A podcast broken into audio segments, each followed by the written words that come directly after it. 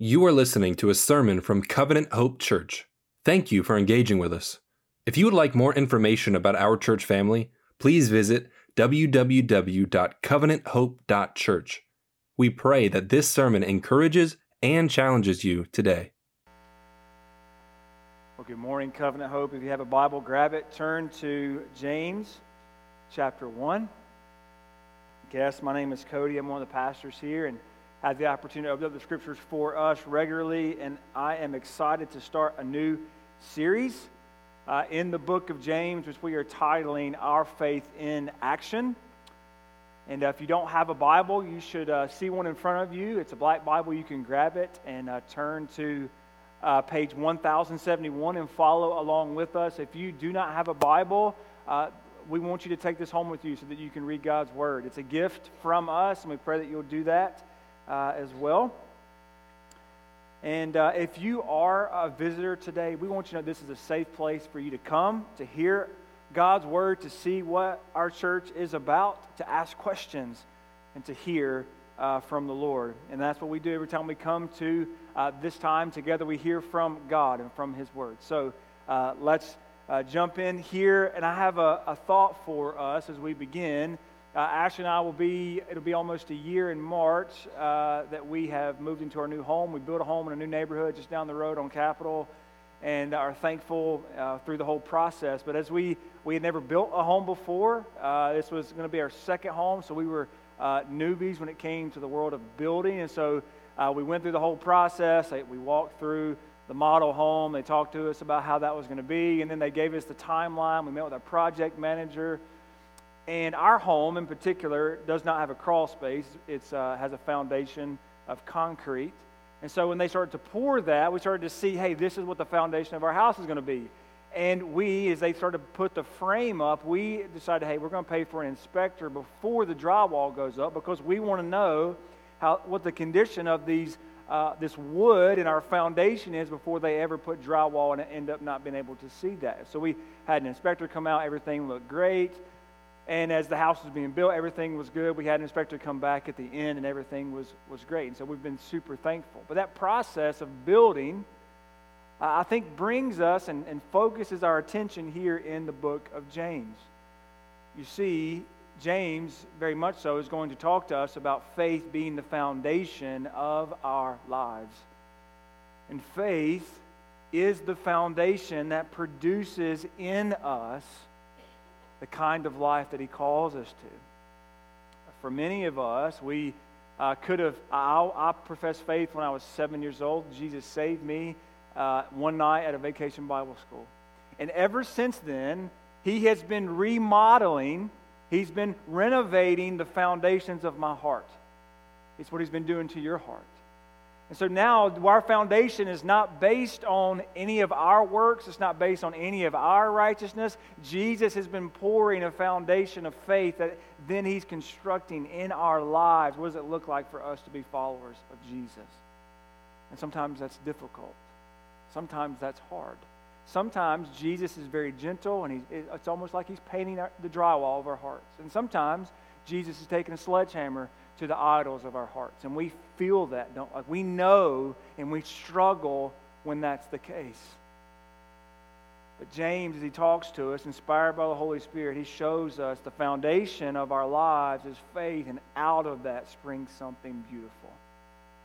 And so, as we start here today, we're going to just look at verse 1 today. We're going to understand where James is coming from. We're going to understand the book together. And so when we, when we look and we take the whole book, here's what we're going to see.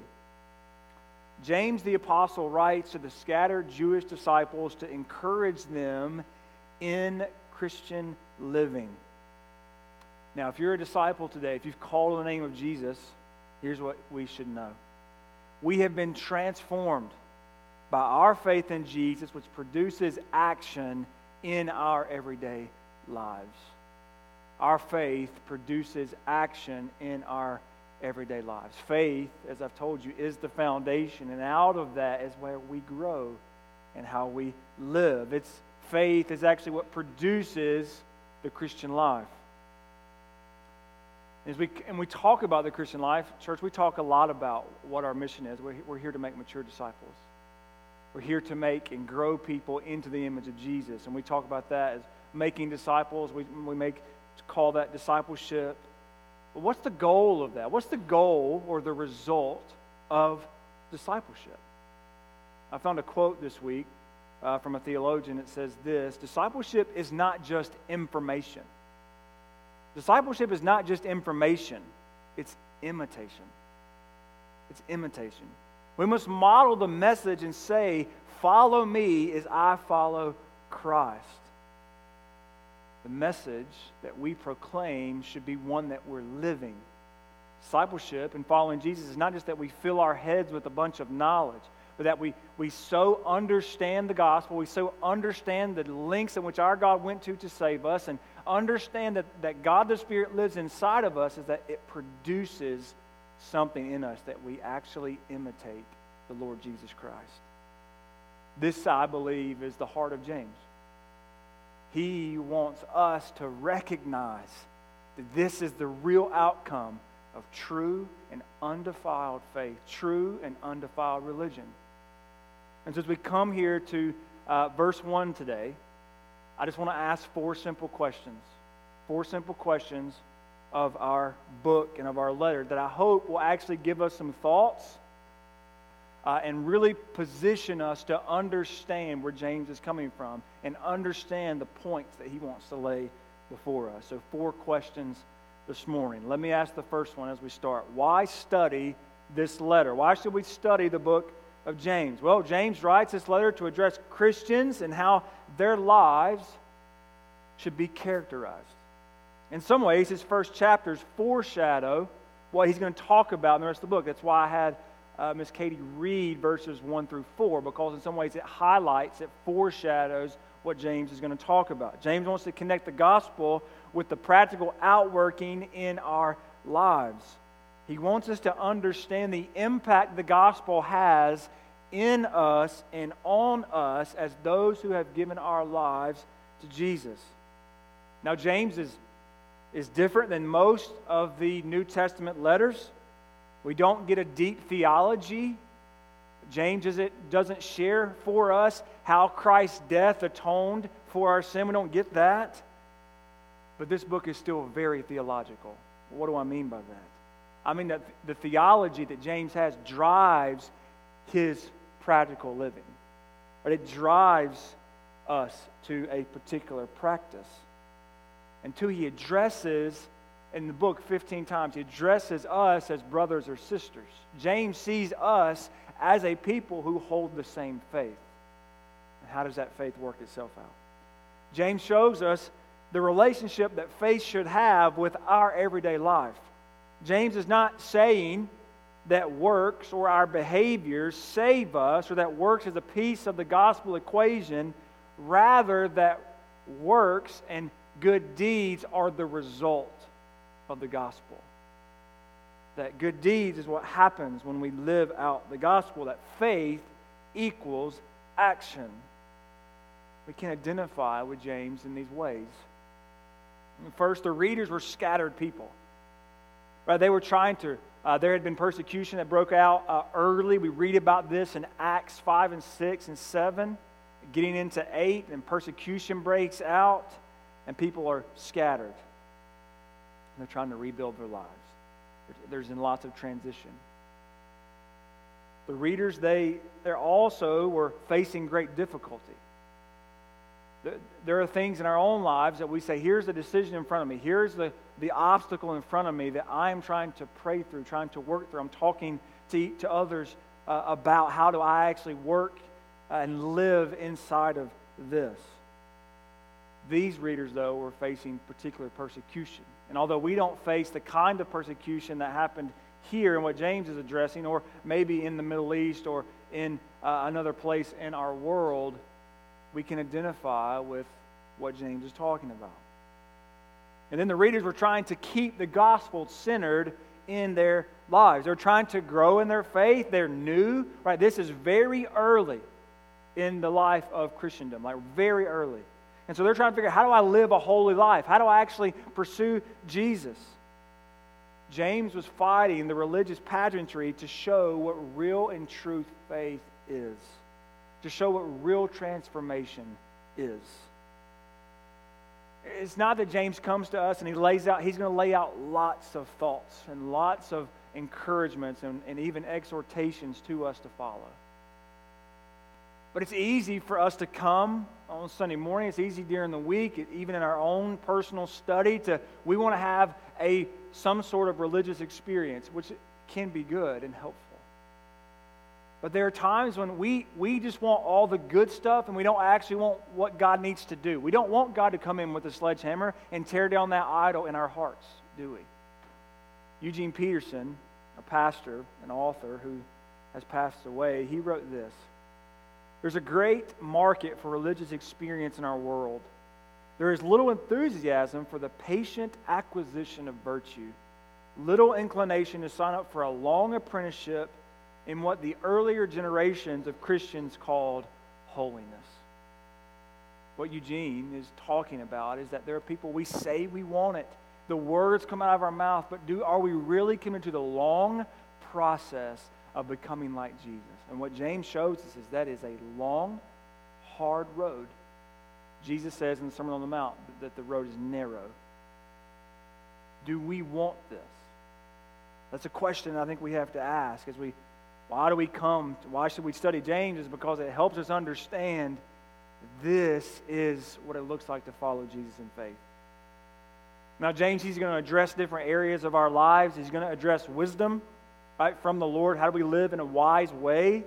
He's going to address riches, right? He's going to address money, wealth, and poverty, and how, how to help us. And his understanding helps us view money rightly and view our money rightly. He's going to address the tongue, what we say, how we say it, when we say it, why are we saying it. He's going to address impartiality. How do we talk about and treat others? He's going to talk about good works, action, service, just as Paul did in Ephesians 2 that we were saved for good works. And he's going to talk about self control. How do we live this life when we're bombarded with uh, potential temptation, and even suffering. The reason we study the book of James is to connect our faith to practical Christian living. And that's our prayer as we start this book together. Now, let me ask you the second question Who is this letter from? Who's this letter from? Now, when we come to this letter, it's important for us to understand who James is, who, who is writing to us. We believe that this letter is God's word through the inspiration of the Holy Spirit. I look there at verse 1. It says, James, a servant of God and of the Lord Jesus Christ. This letter is from James, but more specifically, it's a letter from James, who is the half brother of Jesus. This isn't James the disciple. It may be interesting to know that James doesn't list this as a descriptor. He doesn't list, I'm the half brother of Jesus because he understands that being the physical, biological half brother of Jesus doesn't give, give him any weight or authority or experience to speak to spiritual matters. But this is James, uh, the half brother of Jesus. And we know that James became a, an apostle after the resurrection. Right? Paul records in 1 Corinthians 15 7 that Jesus appeared to his brother James before he ascended into heaven. This is important to hold, uh, an important note because we believe that apostles are people who saw the risen Lord and were commissioned by the risen Lord. And so James is one who received that message and was commissioned by Jesus after his resurrection. Paul also calls James an apostle in Galatians 1. James holds an authority, not because he's the half brother of Jesus, but because he's been, been commissioned by the risen Lord. And he is under the guidance of the Holy Spirit. So when we come to this letter, and particularly the entire Bible, we come to God's Word. We believe that this is God's Word. So when we read it, when we memorize it, when we say it, we are speaking God's Word. This is how He's revealed Himself to us, and particularly in the person of Jesus Christ and how that impacts our lives. And now, James, his commissioning by Jesus gives him authority to write this letter, but authority isn't everything. You can have the most authority and be the worst boss in the world. Maybe you've experienced that. Just because you have the title doesn't mean you can actually speak and it be heard and received. James's words are received. Why? Why are, why are his words received? Another important detail is that James was a pastor at the church in Jerusalem, the first church. James was an elder of this Jerusalem church. We know that he oversaw the first council. There was a huge dispute. What do we do concerning Jewish tradition and Gentiles who are coming to faith? What do we do? And so James presided over that council where Paul and Barnabas and others are speaking, and James is the one helping lead this. James was a pastor. And James is described by Paul as being a pillar in the Jerusalem church. And when we know in, uh, in the latter half of Acts that Paul actually comes and reports to James as a pastor of the Jerusalem church and to tell him what all God had done in the Gentiles. As we come to this letter, may we read it and hear it and pray over it and speak its words from a pastor, a dearly loved pastor in our lives. We hear James exhorting us to walk as Jesus walked. It can be easy to misunderstand, to become bitter, to become overwhelmed by the way that James lays before us the Christian life. Uh, he, he exhorts us, he commands us to walk differently. He doesn't do this out of wanting to catch us in sin and be like, I told you so.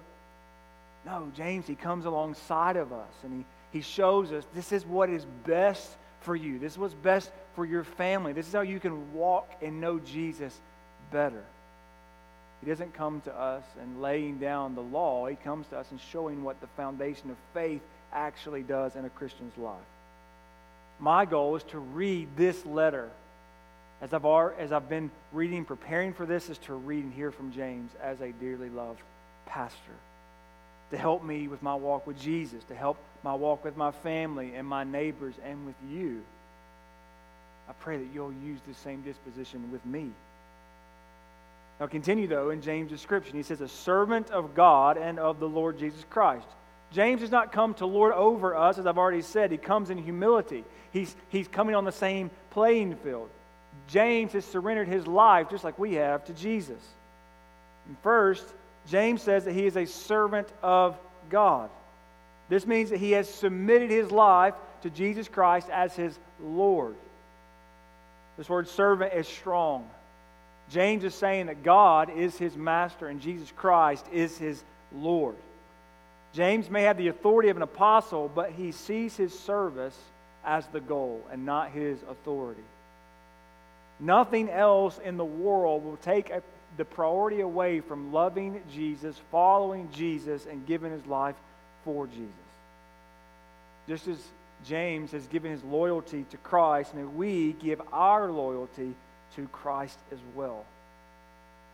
We come, when we hear the gospel, we receive it, and we, it takes root in our hearts. And Jesus, as I said, he's, he's, he's building in us on this foundation of faith. May our loyalty to Jesus transcend everything in our lives even our families, even our jobs, even our kids. May our loyalty to Jesus transcend all of that. And for James, this is what it does. And second, he's describing himself as a servant who also identifies with, with us as his readers. He does not speak to us as one who is over us, but one who is, who is beside us, running the race together. He's, he's bringing us along in this. James speaks to us as someone who understands the brokenness of our world, understands the brokenness of our own lives, and he's, and he's helping carry us to the finish line. He's helping show us how the gospel encourages and challenges and, and helps mold us into Jesus. And thirdly, with this disposition of a servant, James writes to us as an older brother. He, as I've told you, he uses the word brother 15 times in this letter. That's three times a chapter. James has followed Christ. James has seen God move in miraculous ways. He's seen people come to faith by the thousands. James has seen the gospel take root in people's lives. And eventually, James gives his life for this gospel. James knows, he understands where we're coming from. And as it being inspired by the Holy Spirit, James has a unique opportunity in our lives that we hear from him as a brother. that we hear from him as someone who's looking out for us. I don't know about you, but I had a I have a younger brother. He's two and a half years younger than me. And as we grew up, man, we, we fought all the time. We fought all the time. I, I broke pool sticks over his head. We, we, we, I tackled him into a, into a foosball table one time. That was really bad, actually. We had to go to the hospital. But all, all of those kinds of things, right? You know if, you've had, if you have siblings. But over the years, or even then, though, even then, maybe in middle school, like I, if someone else messed with my brother, I was coming after them because I cared for him. I didn't want anybody to know that then. But, but I, I knew that if someone came after him, then they were coming after me, and I was going to protect him. Fortunately for me, as we got older, he was much larger and stronger than I am, so I don't have to worry about that. They, I just call him if someone's coming after me now. But this idea of brother matters. When we read James, it should come, we should come to say, hey, he's coming to look out for us. I think that would cause us to. I want to ask you this question that you would think about. If you don't have an older brother or sister who is helping you walk in the faith, find someone to help. Hey, when these start hitting hard, when these things, when James is all up in our business about what the gospel does, find an older brother or sister, a wiser brother and sister, and say, hey, how are you handling this? How, how is your life modeling this? Because I'm struggling. If, you're, if you are the older brother or sister in the room, seek those people out. How can you help bring people along? And as the author, James wants us to see how our faith produces action in our lives from a fellow runner in the race, a fellow brother, and a loved pastor. So we've, we've asked why should we study the letter? We've asked who is the letter from. Now let's ask who is the letter for? Who's the letter for? Continue in verse 1. To the 12 tribes dispersed abroad, greetings. James addresses his readers as the 12 tribes. James is writing to a particular Jewish Christian audience. And most likely, if I say he's writing to them extremely early in the life of the church. This letter is most likely the first letter in all the New Testament, even before the gospel accounts. James is writing extremely early in the life of the church. Right, this is potentially 10 to 15 years after the resurrection of Jesus. That's how early this is in the life of our church. And it's important to note because this is what was going on. The church was started in Jerusalem, right? So it takes root among the Jews and was made up of a lot of, of those in Jerusalem and those who had converted, uh, converted to Christ. James, as I said, is the pastor in Jerusalem. Jer- uh, this Jewish context is his context. James seems to play on the same themes too as the Sermon on the Mount. That, that James heard in some way, understood, heard the Sermon on the Mount or, or thoughts from it, and this in some ways reflects that. As, as we walked through the Sermon on the Mount last year, in some ways they'll be similar in what we talk about. And James is not only speaking to Jewish Christians, he's speaking to us. Right, yes, this is a particular context. He's writing to his Jewish brothers and sisters, but he's writing to Jews who are Christians. That's why it matters to us, because we share the faith with them. We are their brothers and sisters. And when we read James' introduction, we don't get a free pass on what he says because he's writing to Jews. He sees them as the true Israel. He sees them as, meaning the, the Jewish Christians, as they are truly God's people because they have placed their faith in Jesus Christ. If you have placed your faith in Jesus Christ, you are God's people. We are God's people. And so we come to this as hearing from our God, not just from, from a God that's way out there, but from a God who is near to us and a God who loves us and is for us. And look back at that phrase again to the 12 tribes dispersed abroad. This term dispersed could be translated in our Bibles as a noun, the dispersion, or as I like, I love this translation, those scattered among the nations. This phrase is a throwback to when the Jews were taken into captivity, but also to play on the context that they were in. Right, so in the first century, there were many Jews in many different places all across uh, the Roman Empire at this point. And so James is writing to a scattered people. But I think this phrase actually describes us as well, doesn't it? Are we not God's people scattered among the nations? Are we not the people of God who are waiting to be reunited with Him and His family, with each other? This letter helps us consider our time and place, who we are, and what we are about.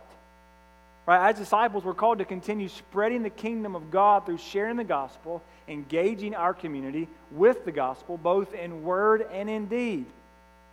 This happens as we are scattered. This is not our home. This place is not our home. This world is not our home. It has to be applied specifically, though. This nation is not our home, although we are thankful that we're able to gather here and pray and read and not have to worry about persecution. There's a blessing here. But this is not our home. And when we get the loyalties mixed up, then we, we are definitely not being formed into the image of Christ. The gospel is not taking root in our lives. And I do believe that if we are loyal to the king, then we will be good citizens here for our context and our neighbors. But our loyalties cannot get mixed up. And James is clear on this.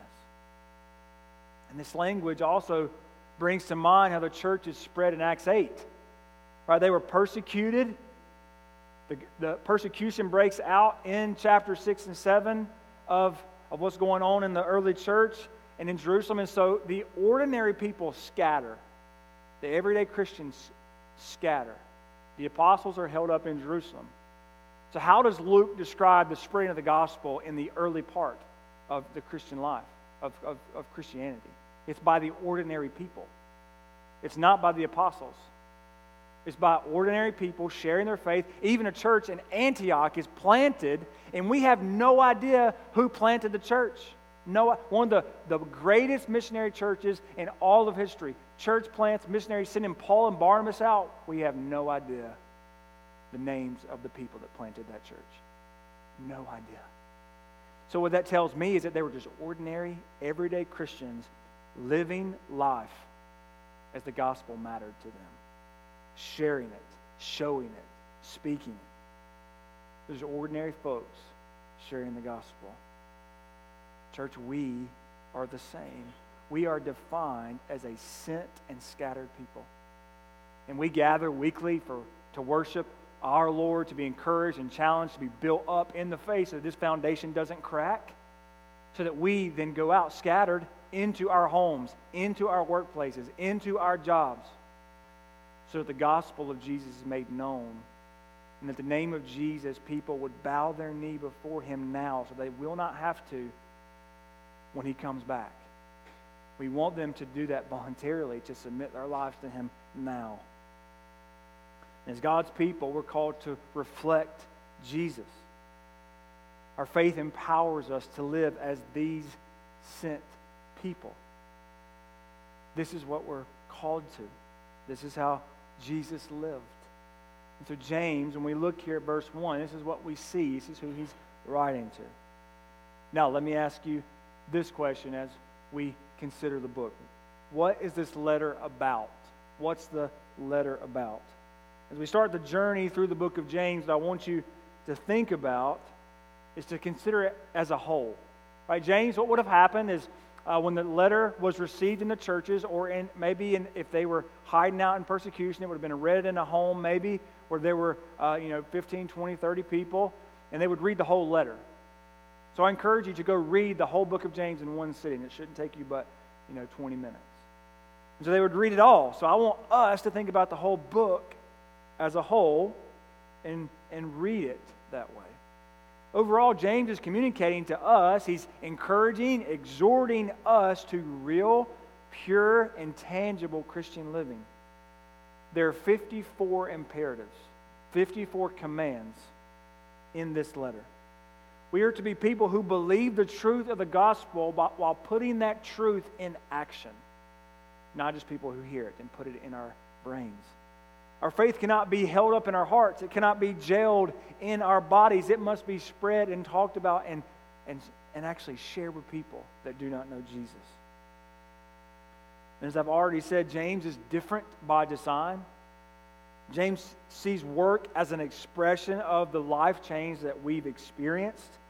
Faith produces works in us, it overflows out of us into our lives and into our families and into our workplaces. James understands that the gospel must be imported into our hearts, right? We should accept the gospel. But then it has to make its way in our head and in our hearts out into our hands so that we apply it. Faith is not opposed to good works. Rather, the relationship is important for the Christian life. We, we don't believe that works save us in no way, shape, or form. And it's easy to look at the book of James, and especially the overview of it, and to compare that to Paul's letters and say, well, they're talking about different things, that they're opposite, they contradict. Paul says that we're justified by faith, but James, maybe in chapter 2, maybe he says we're justified by works. Well, here, I want to put something on the screen for you. First, there's going to be verses that we're going to look at quickly. In Paul's writings, Paul writes this in Romans 3 For we maintain that a man is justified by what? Faith, apart from observing the law. Galatians 2 We know that a man is not justified by observing the law, but by what? By observing, by, but by faith in Jesus Christ. That's what Paul says. What does James say? We look at chapter 2. James says, You, are, you see that a person is justified by what he does and not by faith alone. Now, that comparison seems a little opposite, doesn't it? We have to understand the context and the reason that James is writing this. So the next slide is going to show you, what, it brings out who and what they're talking about.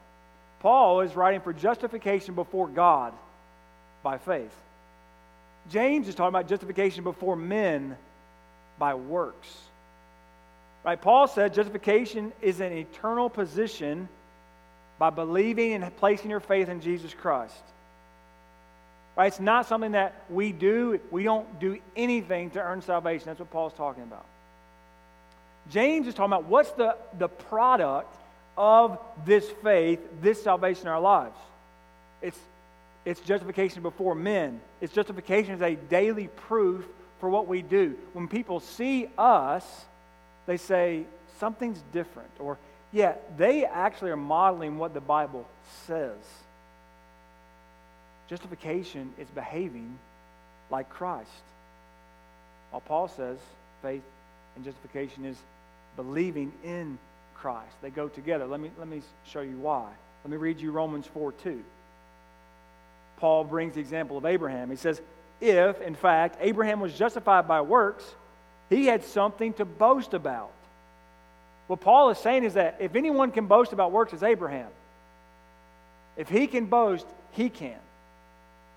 But what? But not before God.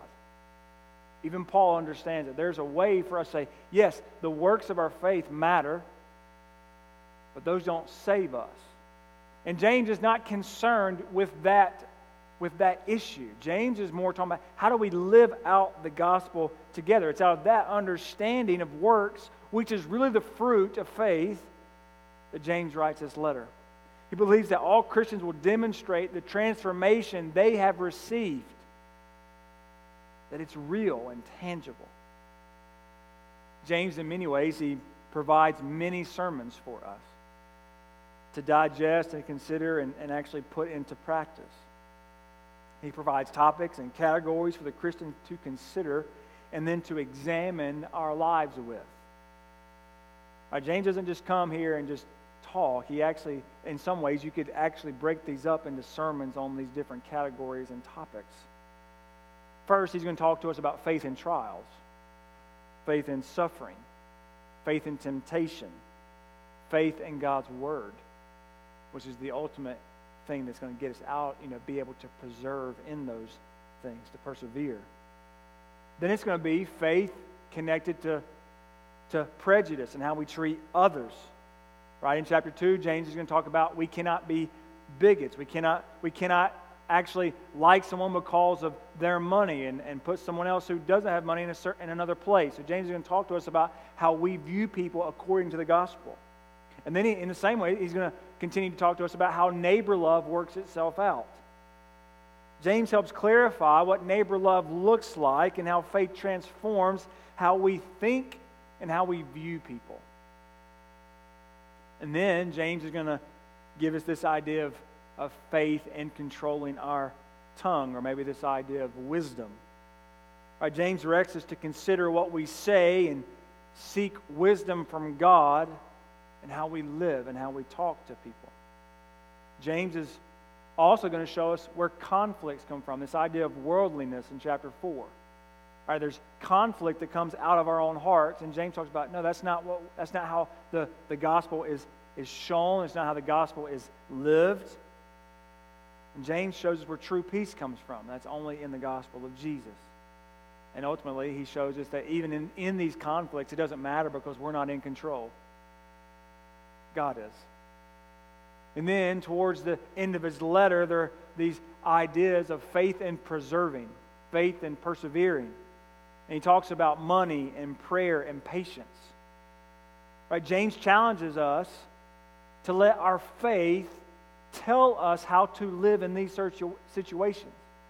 When we know that we're waiting on the Lord, faith in Christ is what gets us through.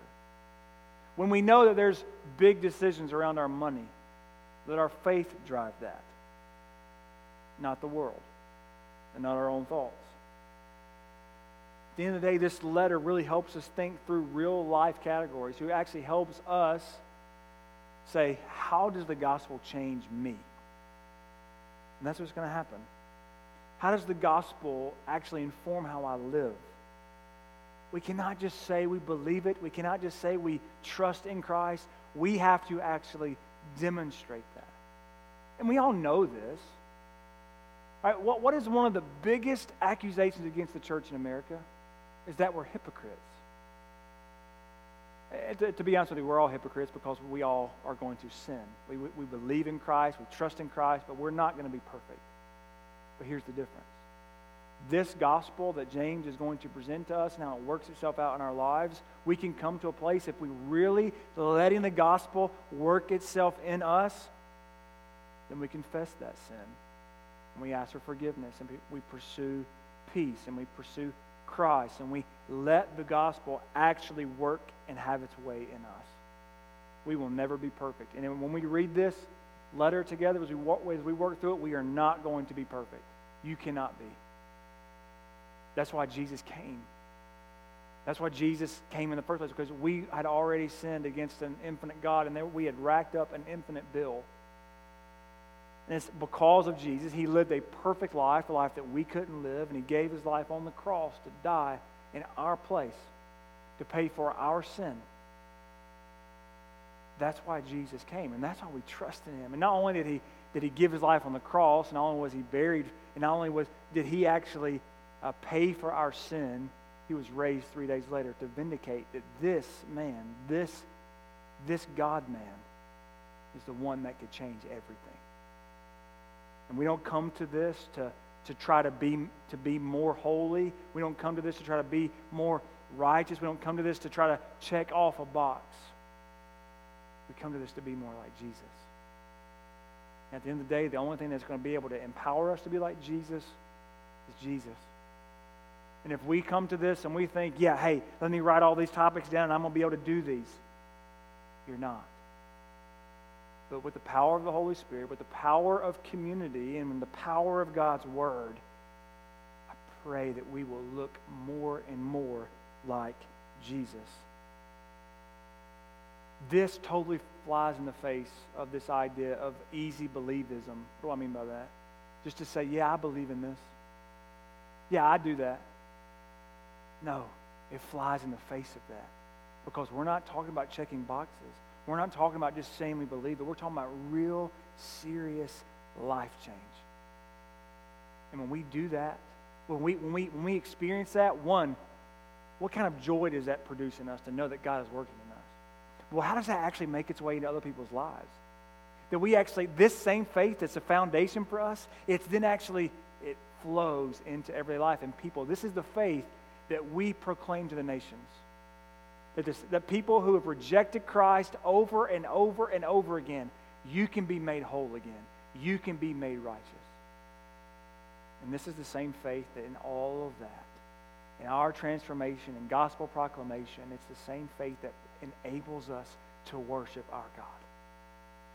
Come to James that way. Come to James and learn that way. My prayer is that the Lord uses this letter to hold up the mirror of the gospel so that we may look into it. And it may be hard, but it will show us what it looks like to walk in step with our Lord, to show us how to love Jesus better. Not because we're trying to earn salvation, but because it's the right thing that's out of that. That as, we, as Jesus has given us salvation freely of his own accord, and we want to, we desire to love him and walk with him, and that we love our neighbor in the same way. Will you pray with me? God, as we start this journey in this letter, in your word, I pray that we I pray that we're made into the image of Jesus together. Not because we're trying to earn salvation, but rather because we live this way because we have been saved. We proclaim it's the only the name of Jesus that can save us. We proclaim that it's only through your Holy Spirit and your word that we can be truly tra- transformed. We proclaim that you've given us this family of believers, this church family to help us look more like Jesus so that the world, so that we can be a testimony to the world to show them that this gospel is real and it's tangible and it's transformative. God, we need you. And I also know that we can. We can live this way because of your spirit that lives inside of us, because of your word. It can cause us to walk in this faithfulness. God, as we start, I pray that the foundation of our faith will be strengthened, that we will build on that. And I pray that that foundation will spring new life a, a building that's worth it to be seen, to be shown to the world that you, as you talk about, are trophies of your grace. May we be trophies of your grace and kindness to the world together. We ask this in the name of Jesus and by the power of the Spirit. Amen.